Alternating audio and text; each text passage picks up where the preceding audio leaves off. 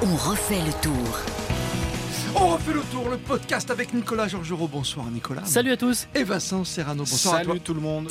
Et le sprint magnifique à Limoges, on le savait, ce sera un sprint beau, hein, pour hommes forts, Pedersen devant Philipsen et Van Hart.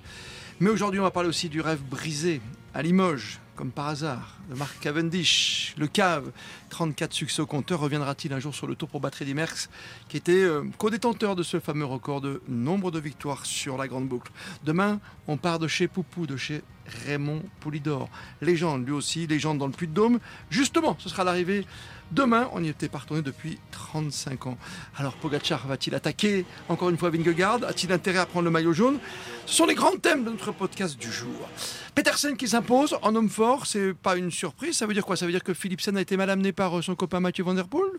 Ah non, on ne peut pas dire ça, c'est simplement que d'abord le travail de l'équipe de Mads Pedersen, de la formation Lidl Trek, elle a été vraiment impeccable dans les 3 derniers kilomètres.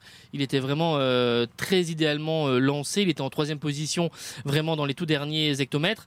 On a même pensé que Mathieu Van Der Poel, un temps, allait jouer sa carte et que Philipsen n'allait pas finalement être la carte maîtresse de la formation Alpecin, parce que effectivement les derniers hectomètres étaient sur un faux plat montant, hein, 4-5%, même s'il y avait un petit replat, mais ça correspondait à des coureurs comme Pedersen, comme Van Aert, comme Van Der Poel, comme Arambourou, comme Kort Nielsen, comme Cocard, comme Girmay. Ils n'étaient pas tous au rendez-vous, mais Pedersen, c'est l'un des plus réguliers depuis le début de ce Tour de France, et là au moins il a trouvé l'ouverture. Sa 2e victoire sur le Tour, hein, Vincent Serrano. Est-ce que Van Der Poel peut-être nous la joue un peu à l'envers, c'est-à-dire que c'est un leurre pour laisser Pedersen se battre juste avec Philipsen ? Non, je ne crois pas. Après, je me pose des questions quand même sur l'état de forme de Van Aert, physiquement et peut-être psychologiquement.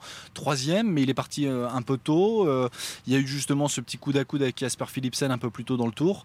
J'ai l'impression qu'il fait quand même des toutes petites erreurs par-ci, par-là, et au final, ça lui coûte le fait de toujours pas avoir remporté une victoire sur ce tour. Alors, on en est à la 8e étape, il peut encore le faire, hein. Mais voilà, il y a eu aussi cette petite brouille peut-être avec Vingegaard. Est-ce que ça a joué là-dedans ? Est-ce qu'il a fallu rentrer dans le rang ? Est-ce qu'il a fallu se dire, bon, je vais commencer à me calmer un peu et puis on verra un peu plus tard. Non, je ne sais pas. Je me pose vraiment des questions sur l'état de forme de Van Aert. Peut-être qu'il a la tête ailleurs. Et la Jumbo Visma qui prépare aussi l'étape de demain. On en reparlera dans un instant de cette étape du Puy-de-Dôme, mais on va revenir sur le fait du jour finalement, malheureusement. On l'attendait encore dans le sprint, dans l'emballé final. Il était là, présent. Il a même fini 2e. Mark Cavendish hier, il était pas loin de sa meilleure forme pour accrocher ce fameux 35e succès, Nicolas. C'était pas sûr quand même qu'il soit au rendez-vous sur une telle arrivée pour lui, peu, parce que ça monte trop pour lui. Néanmoins, il pensait sur les 15 jours restants faire quelque chose. Donc clavicule droite cassée. Le problème, c'est que tout cela s'est un petit peu aggravé. Il avait déjà une chute sur le Tour de France en 2017 et il avait une vis en fait dans la clavicule et cette vis là s'est desserrée. Donc de toute façon, il a senti très rapidement qu'il ne pouvait pas continuer. Et oui, c'est un crève-cœur évidemment pour lui quand on sait que c'était son dernier Tour de France et qu'il espérait avoir son 35e. Sa 35e victoire. Oui, mais 38 ans, c'est 38 ans, faut y aller, ça commence à faire vieux. Après, c'est dommage pour Mark Cavendish. Et puis, voilà, la veille, on finit 2e. Oui. On sent que ça peut le faire, que ça se joue à pas grand-chose, qu'on peut enfin battre ce Jasper Philipsen. Et puis au final, on tombe. Il se trouve que j'étais en queue de peloton quand il est tombé. Et ça s'est vu tout de suite, voilà, sur la moto RTL. On a tourné sur la gauche, un virage à 90 degrés, ça montait un peu. On sentait qu'il y avait un peu de tension justement dans ce peloton parce que ça commençait à être vraiment sérieusement vallonné. On essayait de revenir sur les échappées. Et il est tombé. Et puis on l'a vu tout de suite, il se tenait vraiment le bras. Et il grimaçait tellement. Mais il n'est pas tombé fort, hein. Il est mal tombé. Voilà. Ça me fait penser à Tony Martin en 2016, quand il était tombé quasiment à l'arrêt, mais avec une clavicule touchée. Il avait le maillot jaune, lui, il avait dû quitter la course. Et ça montait un peu aussi, si mes souvenirs sont bons. Hein. C'est vrai qu'il y a déjà du beau monde qui est tombé, que ce soit du Carapaz, du Hendrick Mass, hein, qui ont abandonné. Et la clavicule, c'est... Et finalement, il y a peu d'abandons. Hein. Il y a 6 abandons depuis ce début du Tour de France. Il n'y a pas eu de grosses chutes collectives. Il y en a eu très peu. Finalement par rapport aux dernières années. Donc c'est aussi une des caractéristiques de ce Tour de France. Et à chaque fois c'est une clavicule. On rappelle le palmarès de Mark Cavendish. Logiquement c'est son dernier tour, mais on ne sait jamais. Il peut peut-être retrouver une équipe l'an prochain pour aller décrocher ce sacre qu'il attend, ce rêve d'être le seul tout devant au nombre de victoires, avec 35 victoires sur le Tour. C'est quand même 162 succès sur toutes les courses qu'il a pu disputer. Demain on part de Saint-Léonard-de-Noblat. Et évidemment quand on pense à ce village, on pense qu'à une seule personne qui nous a quittés il n'y a pas si longtemps, c'est Raymond Poulidor. Novembre 2019, oui, avec ce moment qui a été très, très intense émotionnellement pour Mathieu Van Der Poel ce jour-là, qui avait été très, très applaudi quand il était arrivé comme ça à l'église à Saint-Léonard-de-Noblat pour l'enterrement de son grand-père. Il n'avait pas pu lire d'ailleurs la lettre, il avait écrit une lettre qu'il voulait lire ce jour-là et il n'avait pas réussi. C'est sa mère Corinne qui avait lu ces quelques lignes où il disait notamment « Toi, toujours si fier d'être mon grand-père et moi encore plus fier d'être ton petit-fils et tu seras mon plus grand champion ».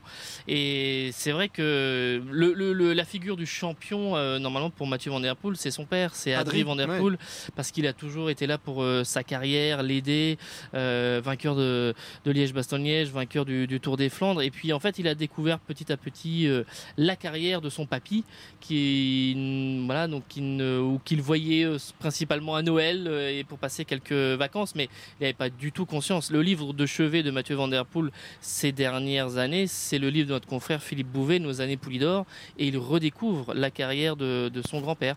Et c'est sûr que ce départ-là à Saint-Léonard-de-Noblat, dans la tête, ça va beaucoup cogiter. C'est sûr. Vous avez rencontré la famille, Corinne, la fille de Raymond Poulidor et André Van Der Poel, ou Vincent Serrano. Oui, c'est difficile encore pour Corinne justement de parler de tout ça. Elle était un peu petite en 64. Elle s'en rappelle pas vraiment et puis elle l'explique. Mon papa était un peu taiseux, il aimait bien vivre dans le présent, pas forcément dans le passé, donc il ne le racontait pas forcément. C'était très difficile depuis le début de ce tour de parler de Saint-Léonard-de-Noblat à Mathieu Van Der Poel. Il y a trop d'émotions, c'est trop compliqué pour lui. C'est Corinne, sa mère, qui finit par nous dire « Je sais qu'il en rêve, je sais qu'il espère pouvoir monter sur le Puy-de-Dôme et gagner ». Parce que Mathieu Van Der Poel n'a jamais monté le Puy-de-Dôme. Il allait en vacances quand il était petit à Saint-Léonard-de-Noblat. Oui. Il aurait rêvé, il aurait adoré faire du vélo avec celui qu'il appelle papy. J'aurais aimé faire du vélo avec papy, mais je n'ai jamais monté le Puy-de-Dôme. Donc c'est très particulier pour lui. Tu as parlé de 64. Je rappelle quand même qu'il a terminé sa carrière vers 76. Je suis Raymond Poulidor. C'est quand même assez hallucinant. Oui, avec plein de records. C'est le recordman de participation à Paris-Roubaix. C'est le recordman de podium sur le Tour de France. Sans avoir gagné évidemment le Tour et sans avoir porté le maillot jaune une seule journée, mais c'est vrai que là demain avec ce départ à Saint-Léonard-de-Noblat, il va y avoir des inaugurations et il va être sollicité et faudra rester concentré aussi pour lui après avec l'étape qui arrive. On termine ce podcast comme tous les soirs, c'est notre podcast quotidien, on refait le tour. Tu as évoqué il y a un instant, Vincent Serrano, 64, personne n'a oublié ce duel de légende entre Anquetil et Poulidor. Est-ce qu'on aura la même chose demain? Ça peut jouer à l'épaule entre Pogacar et Vingegaard.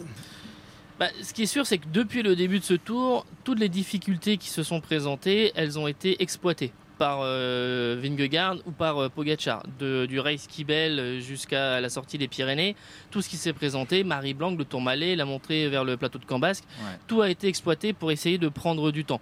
Donc demain, cette montée du Puy-de-Dôme, en plus il y a un autre caractère qui se rajoute, c'est qu'ils veulent toujours gagner dans les différents massifs et comme ça fait 35 ans que ça n'a pas été fait, c'est certain qu'à la fois Pogacar et Vingegaard, ils veulent gagner là-haut. Marqué de son empreinte. Oui, ce sera une étape assez énervée. Je pense que ça va vouloir partir très fort.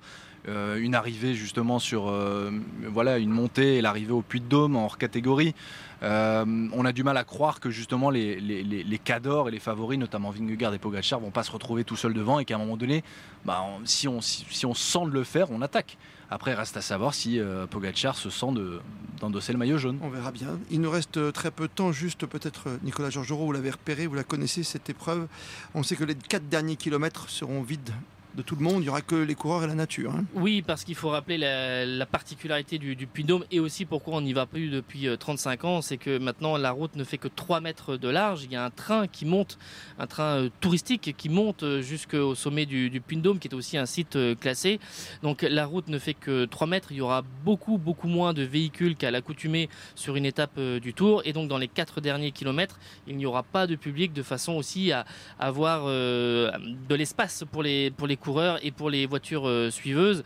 Mais ça va être extrêmement particulier parce que finalement c'est un colimaçon, mais ça ressemble qu'à une ligne droite. Il n'y a pas de virage pour se refaire. C'est une pente à 12% et qui monte et c'est quasiment une ligne droite. C'est un mur qui va se présenter au et ça n'arrête jamais, c'est bien cela. Il faudra faire attention sur les 4 derniers kilomètres. Justement, ils ont mis en place justement des assistances pour les coureurs parce qu'il y aura tellement peu de véhicules qu'on n'est pas sûr de pouvoir voilà, changer de vélo, de changer de dérailleur au dernier moment. Donc il faudra vraiment être attentif pour les coureurs sur le vélo. De légende, qui sait, demain à vivre toutes les demi-heures sur RTL, vous le savez, dans le club Jalabert comme tous les soirs, et ensuite vous retrouvez sur le site rtl.fr votre podcast quotidien. On refait le tour. Salut Nicolas.